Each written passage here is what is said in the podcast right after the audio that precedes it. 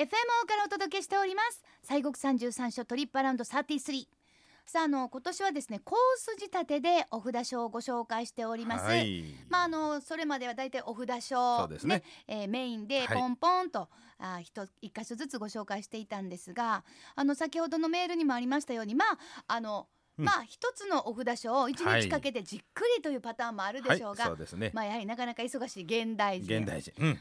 でしかもですねちょっとまあエンジョイみたいなね、楽しみたいというのもはいありますと、そのお札書をまあ一つか二つまあはい三つぐらい、はいまあパパパッとまあ巡れる時は巡ってあとその周辺のグルメとかそうですね。あとは近所でこんななんかなんかちょっと今期間限定でこんなんやってまますすとか,、とかね。それをきっかけに行こうかっていうそうですそうですまあ、そういうやり方もありですよね。そうだそうですわ。だってね、ほらお子さんもね、うん、お寺行ってそれもい。いけれど、いやっぱりそれだけではなかなかね、うんって言うてくれまへんやん。うちの子もそうやもん。あそう、ん何をどういうふうに何をうん。前にぶら下げたら、うん。一番動くんですか、なんやろね。いやそれはね動物園一緒に行こうかとかね、うん、えーあの塗り絵一緒に行こうかとかね、はいはいはい。しようかとかやったらこうにゃにゃっとこあーまあでもね。パパがね一緒にいてやっぱなんか 一緒にしてくれるみたいな、ううんうん。でそれをこうまとめていくとほんならその流れでうんそうそうそうそう。行くわみたいなね。ねえ。あると思います、うん。あると思います。さあ、えーコース仕立てでお札書をご紹介しておりますが今回は京都迎賓館の見学および京都の西国巡礼を満喫コースということでね、はい。これもこのまま誰かが真似しないでくださいよ、もうお金払ってくださいよ。ほんまやね。そんなんね言うたんです、えー今回は第19番お札書の行願寺さん。はい。京道さん高高道さんでございますね。はい。えー寺町の、うん、丸太町下がったあたりですすかね。ね。はい。でその後そこからもうちょっと行ったら丸太町のところに京都迎賓館うん御所ございますので,、そうですね御所。はい。京都迎賓館を見学してその後はちょっとこう街中に戻ってまいりまして、うん。第南の方へね。18番お札書長宝寺さん、はい。六角堂さんね。はい。はい。そしてラストは、えーちょっと京都駅の方に近なります。はい。第15番のお札書今熊野観音寺さんを巡ります。そうでございますな。でまあ、ええじゃあなんでここやねんということなんですがそうですね。京都迎賓館は1月9日から3月17日の火曜日まで天皇陛下ご即位パレード祝賀御列の儀で天皇皇后両陛下が乗車されたオープンカーが展示うん。ということで、えー非常に注目を集めているということでございます。はい。まああの京都でねだってあのなんていうんですかそんなやってた時があるわけですから。そうそうそう。つい最近ようんそう。でしかもまあ御所あるわけですから京都でもということで、は今オープンカーが展示されております。もううんまさに今です、ということで今週はその中から第15番お札書の新那智さん今熊野観音寺をご紹介します、はいえーこの間ご紹介したのは長宝寺さんでした。六角堂さんからは、うんうんそうですね。まあここからでいくとバスが便利そうですね。バス移動が一番ね。ね。そうですね。えっとちょっと六角堂さんからもっとあの町の方にピューと行っていただいてうん。四条高倉はい。というところから207系統はい。清水寺東福寺行きではい。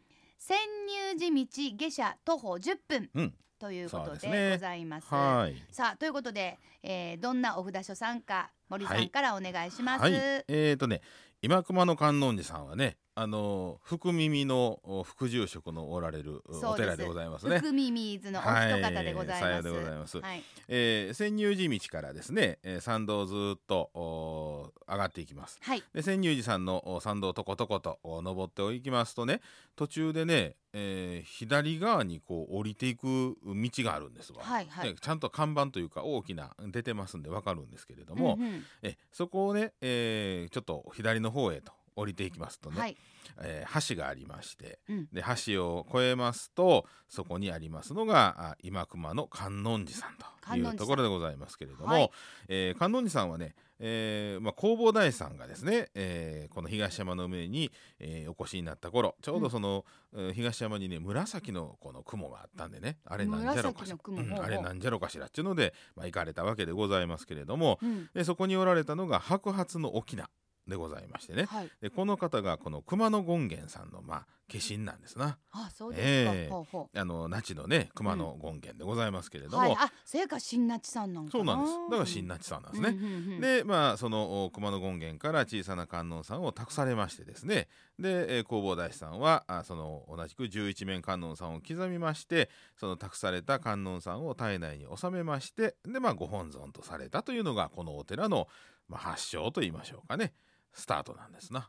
はあは、いそうですか。そうなんですで、まあ、まさにそのお大師さん弘法大師さんがこの熊野権現さんと出会われた場所というのがうんこのお寺の場所なんですね。本当にそうな熊野権現さんとうん弘法大師さんがそこで出会った。そうなんですそうなんですよ。すごいもうパワースポット中のパワースポットですよね。ええすごいです。ええ。はあ、でご本尊はどのような、そうなんです。でまあその十一面観音さんでございますけれどもね、まあ、こちらは特にねあの前にもご紹介しておりますけれどもこの頭のね観音さんと言いましょうか。そうですよね、はい。今熊野観音さんといえば、えー、郷白川法皇さんがね、うん。あのまあ、頭痛持ちやったんですな。やりますしね。まあ私もまあたまになりますやん、うん。あれつらい。辛いね。だから本当にしょっちゅういわゆる頭痛持ちうんみたいにご自身でいらっしゃるうん。おっしゃる方これはかなりまあ気分が晴れへんっていうか、ね。嫌でしょうね。そうです。うんうんうん。もう今頭痛外来もありますからな。ああお医ね。者さんも。それに特化したやつね。そうです。んうん。でまあそれでこのお悩んだはったこの後白河法皇さんのその夢枕に観音さんが現れましてですね。はい。そしてその観音さんがまあこの頭痛を治めてくれはったと。うんうんうん。いうその観音さんがこのお今熊野の観音さんやったんですね。それありがたい、うんそれでまあこの頭の観音さんということで、えーまあその頭痛封じはもちろんのことね、はい。えー知恵を授けてくりはるとか、うん。まあそんなことでたくさんのそういう頭に関するそのご信仰がこう熱くなっていったというようなそんなまあ仏さんでございまして、うん。頭の観音様。そうなんということでまあ皆さん親しんでらっしゃるそうです。ということですね。もう頭の痛いことばっかりですからな。ほんまです。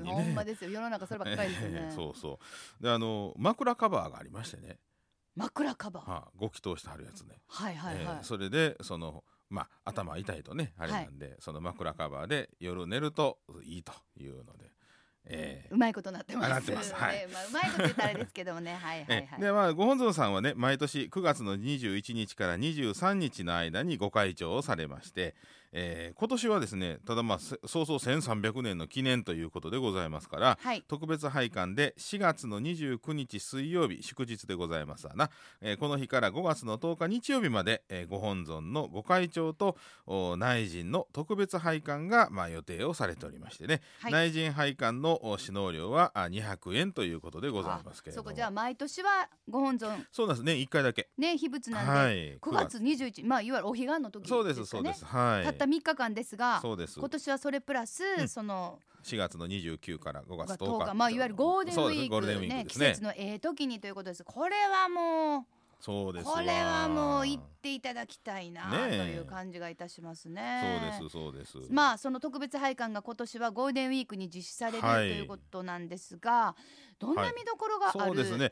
まあやっぱりねあのー観音寺さんは本当にこのもみじがたくさんあるんですよですから秋は秋で美しいんですはい。でまあちょうど、うん、今の時期えーでしたらまあまだねあのあれですけれどもあの境内がねこう橋を渡りましてね一番最初にそのお大師さんのお像がありましてね、はい。えーでそこからこう本土へこう行くわけでございますけれども、うん。まあ、その中にもそのお大師さんが釈上でこうこう地面をねつつかはったらそこから水が出てきたというね、おえー、ご治水というその水が湧き出てるんですけれども、うん。そんなんがあったりとか、えー本堂の東側の山の方にはですね、えー多宝塔がありましてね、はい。えー伊勢堂といいましてまあその医界医学医学のね、えー世界で貢献された方とかがお祭りされてましてね、うん。ですから医学部の受験の人とかね、えーそういう方もお参りに来はるんですよ。あーでも、うんしかもそのなんか頭に特化してるということですから、頭もようなりそうようなそうなそうです。そんな感じもね、はいありますよね。そうか。そうなんですよ。はい、まあ今熊野観音寺さんにもまあたくさん見どころがあるということが分かりましたけれども、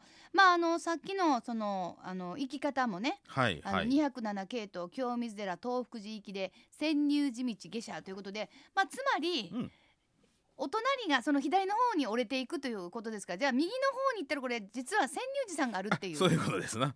千入寺さんのね達中というか境内の中にあるというかまあもともとはこちらの方が早かったはずなんですけどね、はい。えー、千入寺さんというのはその、えー皇族の菩提所なんですね歴代の皇族の、まあ、お墓があったりあのお位牌堂があったりとかね。あららら。そうなんです。ですから、うん。まあ今回はそのお祝賀御列の儀でね、うん。えー皇室の関係のお話ですから、えーこちらのちょっとお今熊野さんをギュギュッとちょっと離れてるけれどもご紹はい。介というようなことで、うん。えーでございますけれどもね、うん。うん。うんあのー千入さんもあのあそこはね、えー明治まではですねあの他のまあ言ったら部外者入れないお寺やったんですよ。えー部外者っていうかじゃあ私は何があっても入れませんなそらうん、ですからあの一般の方は当然入れなかったし、はあ、えーただただそのお皇族の菩提を弔うお寺っていうことですから、えー要はあの長老さんがねあの何も千入寺言うてね あのその菩提を弔うだけのやっぱりあのお寺やから。いわゆるまああの会社のギャグの何にも専務みたいな。えーそんな感じですな。何にも専務的なね。ええ言いながら言うた言うたはりましたけれども。ていうかまあでもその皇族の方のそれを守るっていうのがまあそれはものすごい役目ですからね。そうです。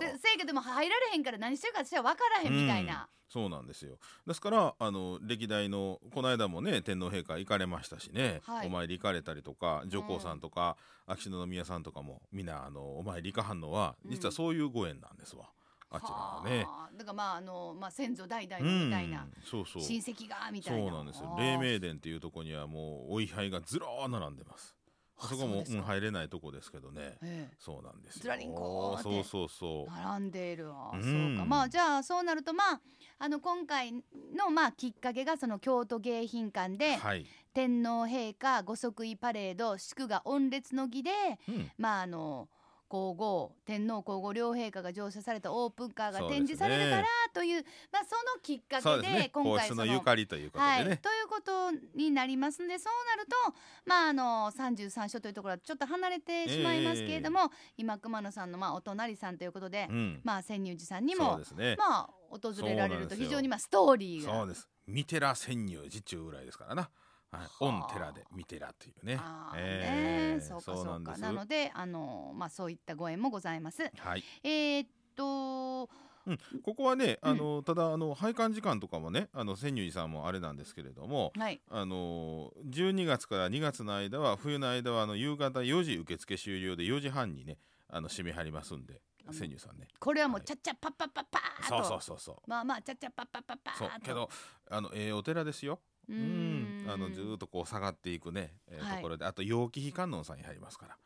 あら、はあ、の石田純一さんがなんかほらお参りしたという、え？え石田純一が陽気比？ええんでね結婚するのに？そこで。あそれな恋愛的な？うんなんか？ええ行こう。ええ。えはいということで、はい。